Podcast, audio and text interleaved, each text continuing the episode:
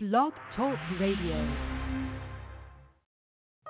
And the son said to him, Father, I've sinned against heaven and in your sight, and I am no longer worthy to be called your son. But the father said to his servants, Bring out the best robe and put it on him, and put a ring on his hand and sandals on his feet. This is Pastor Brad Morgan. It's good being with you today. About a week ago, um, God spoke to me something concerning young men as we got ready to do our back to school rally to reach out to the children and youth in the area. And I, as I was praying, uh, God began to speak to me that He was going to be visiting young men in this area. But I know this is not just a word for this area, but I, I believe it's just a word from the Lord. Father, I ask you to bless this. I ask you to bless this word. And I thank you for the anointing of the Holy Spirit. I thank you for utterance, God. Utterance as I get ready to, to deliver this and deliver what you showed me. And I thank you for clarity. In Jesus' name, amen. And so the Lord was telling me that He was going to be visiting young men. I know it's not just limited to young men, but God emphasized that that he was going to be visiting young men. 1 Samuel 30 verse 11. Then they found an Egyptian in the field and brought him to David, and they gave him bread and he ate, and they let him drink water, and they gave him a piece of a cake of figs and two clusters of raisins. So when he had eaten, his strength came back to him, for he had eaten no no bread nor drunk water for three days three days and three nights. Now anytime you see that number three in the scripture, many times in the Old Testament you'll see the number on the third day, and the third day is the day of resurrection. So uh, this was an Egyptian. This was someone that was not familiar with the ways of God, and this Egyptian was brought to David, and David uh, fed him, and then David began to talk to him, but uh, he gave him a cake. He he fed him, and um, because when he was in the world, he had he had become famished, and the people in the world, the Egyptians, no longer wanted to take care of him. And that's the way it is in the world when you're serving the devil. The very people that you thought were your friends will turn on you. But this Egyptian came to David, and David began to reach out to him, and he began to find out where the where his enemy was, and and basically he began to do a deal, and he he said that he wouldn't harm him. And so I believe God is going to bring people, young young men to us. Sometimes God will have us come across their path.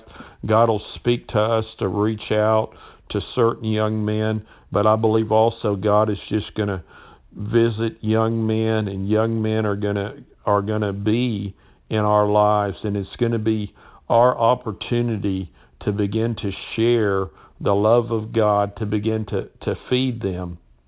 First Thessalonians it talks about how Paul shared not only the gospel of God but his own life because the people had had become precious to him. And and it, it, it said he imparted he imparted not only the gospel of life but that word impart means that he had two tunics. And so he took one tunic and gave it to the people that God gave him to minister.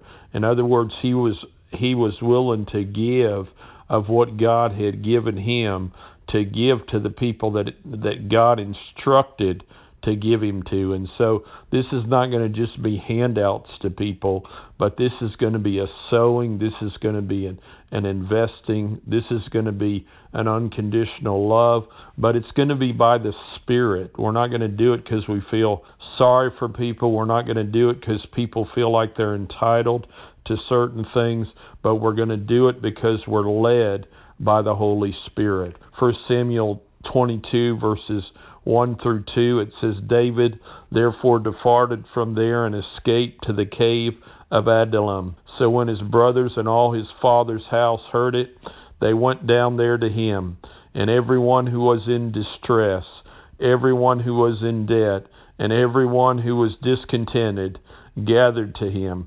So he became captain over them, and there were about four hundred disgruntled men with him. Now I added that word disgruntled. It's not actually in the in the New King James, but these men were and and actually they were part of families, but they were disgruntled.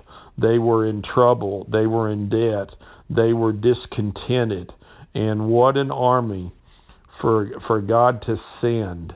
And you know David is running from from Saul, and so David has opportunity to begin to minister to these men. So so it shows me something that sometimes in a season of brokenness in our lives, God will cause us to reach out and to and to love people and to give our life away, to give ourselves away.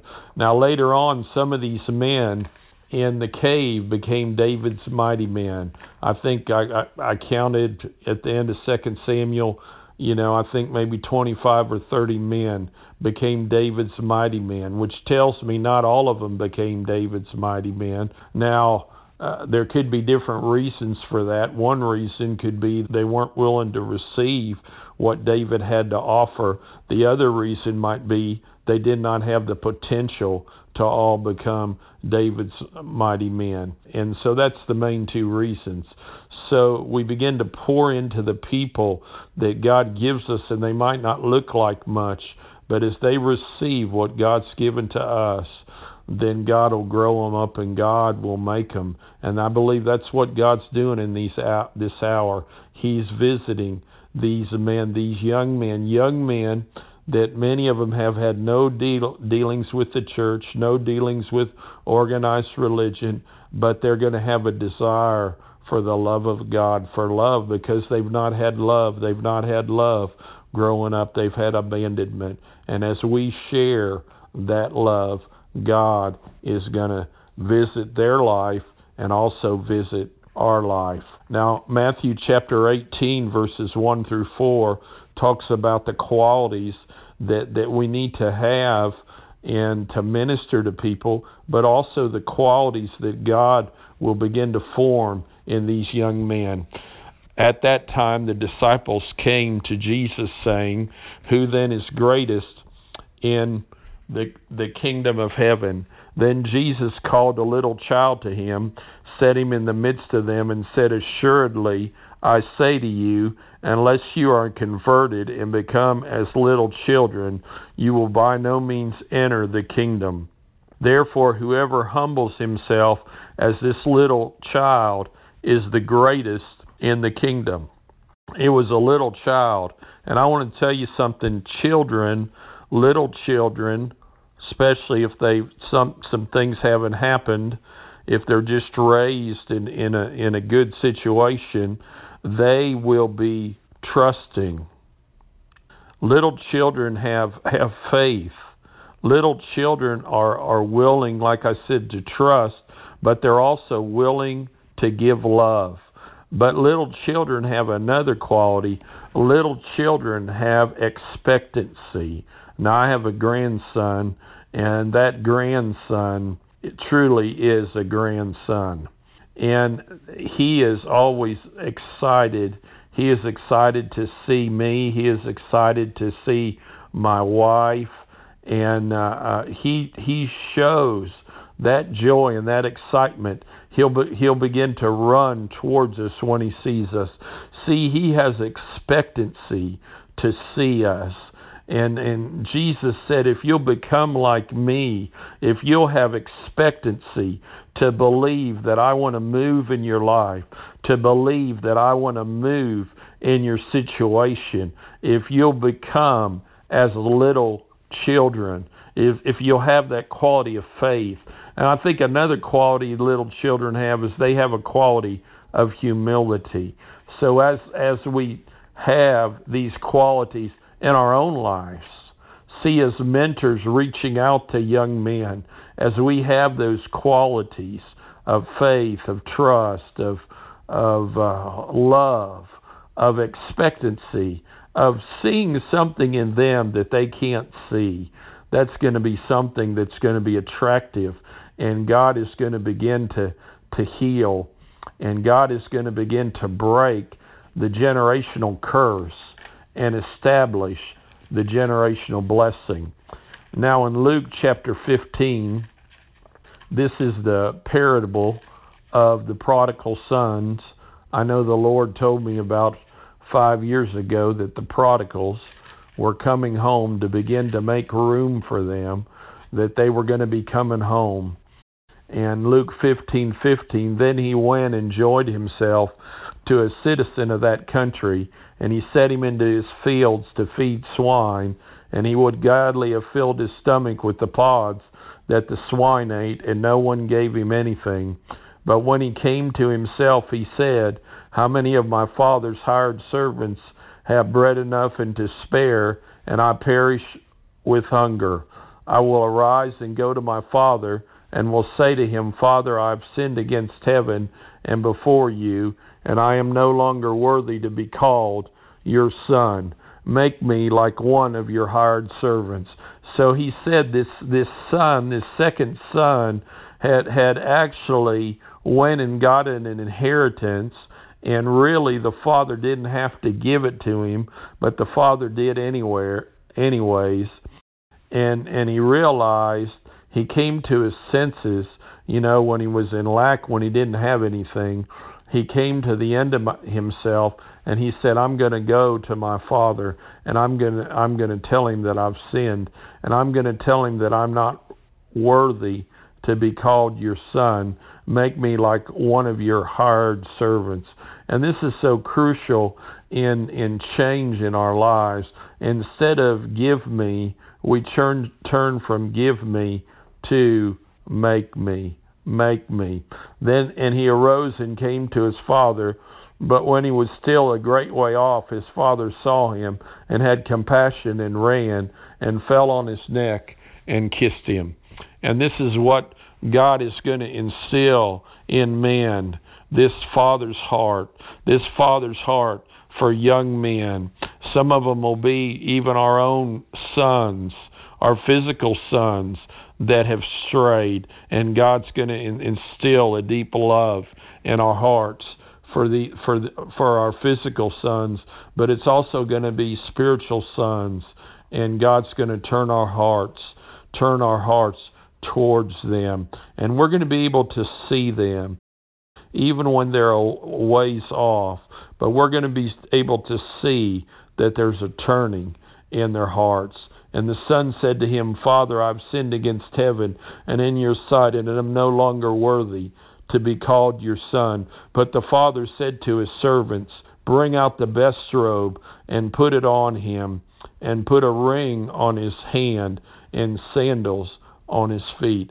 So this ring has to do with an authority. He he put an authority, gave him an authority that really he didn't have a right to.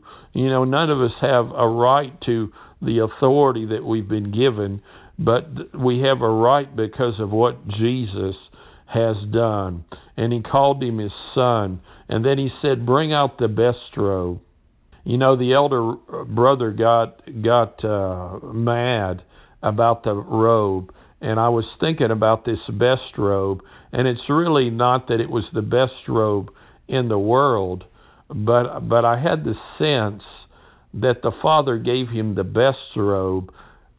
First of all, we know it's the robe of righteousness, but he also gave him a robe that was suited for his destiny. And I believe as these young men come and come in repentance to God that God is going to give them a robe that is suited for their destiny. And this is a season where God is visiting. God is visiting young men. God is going to prompt us to reach out. There'll be some that God will prompt us to reach out to, but also God is just going to bring some in our pathway will have a love for them, and we'll begin to invest in them, and their lives will be the be- for the better for it, and our lives will be the better also. Father, I thank you for the young men that you are bringing in, that you are bringing into the kingdom for this time, and I thank you for the older men, the more mature men that are going to be willing to receive these young men, Lord, and they're going to be willing to show the love of God and that their lives will be transformed and it'll be a win win situation. In Jesus' name I pray. Amen.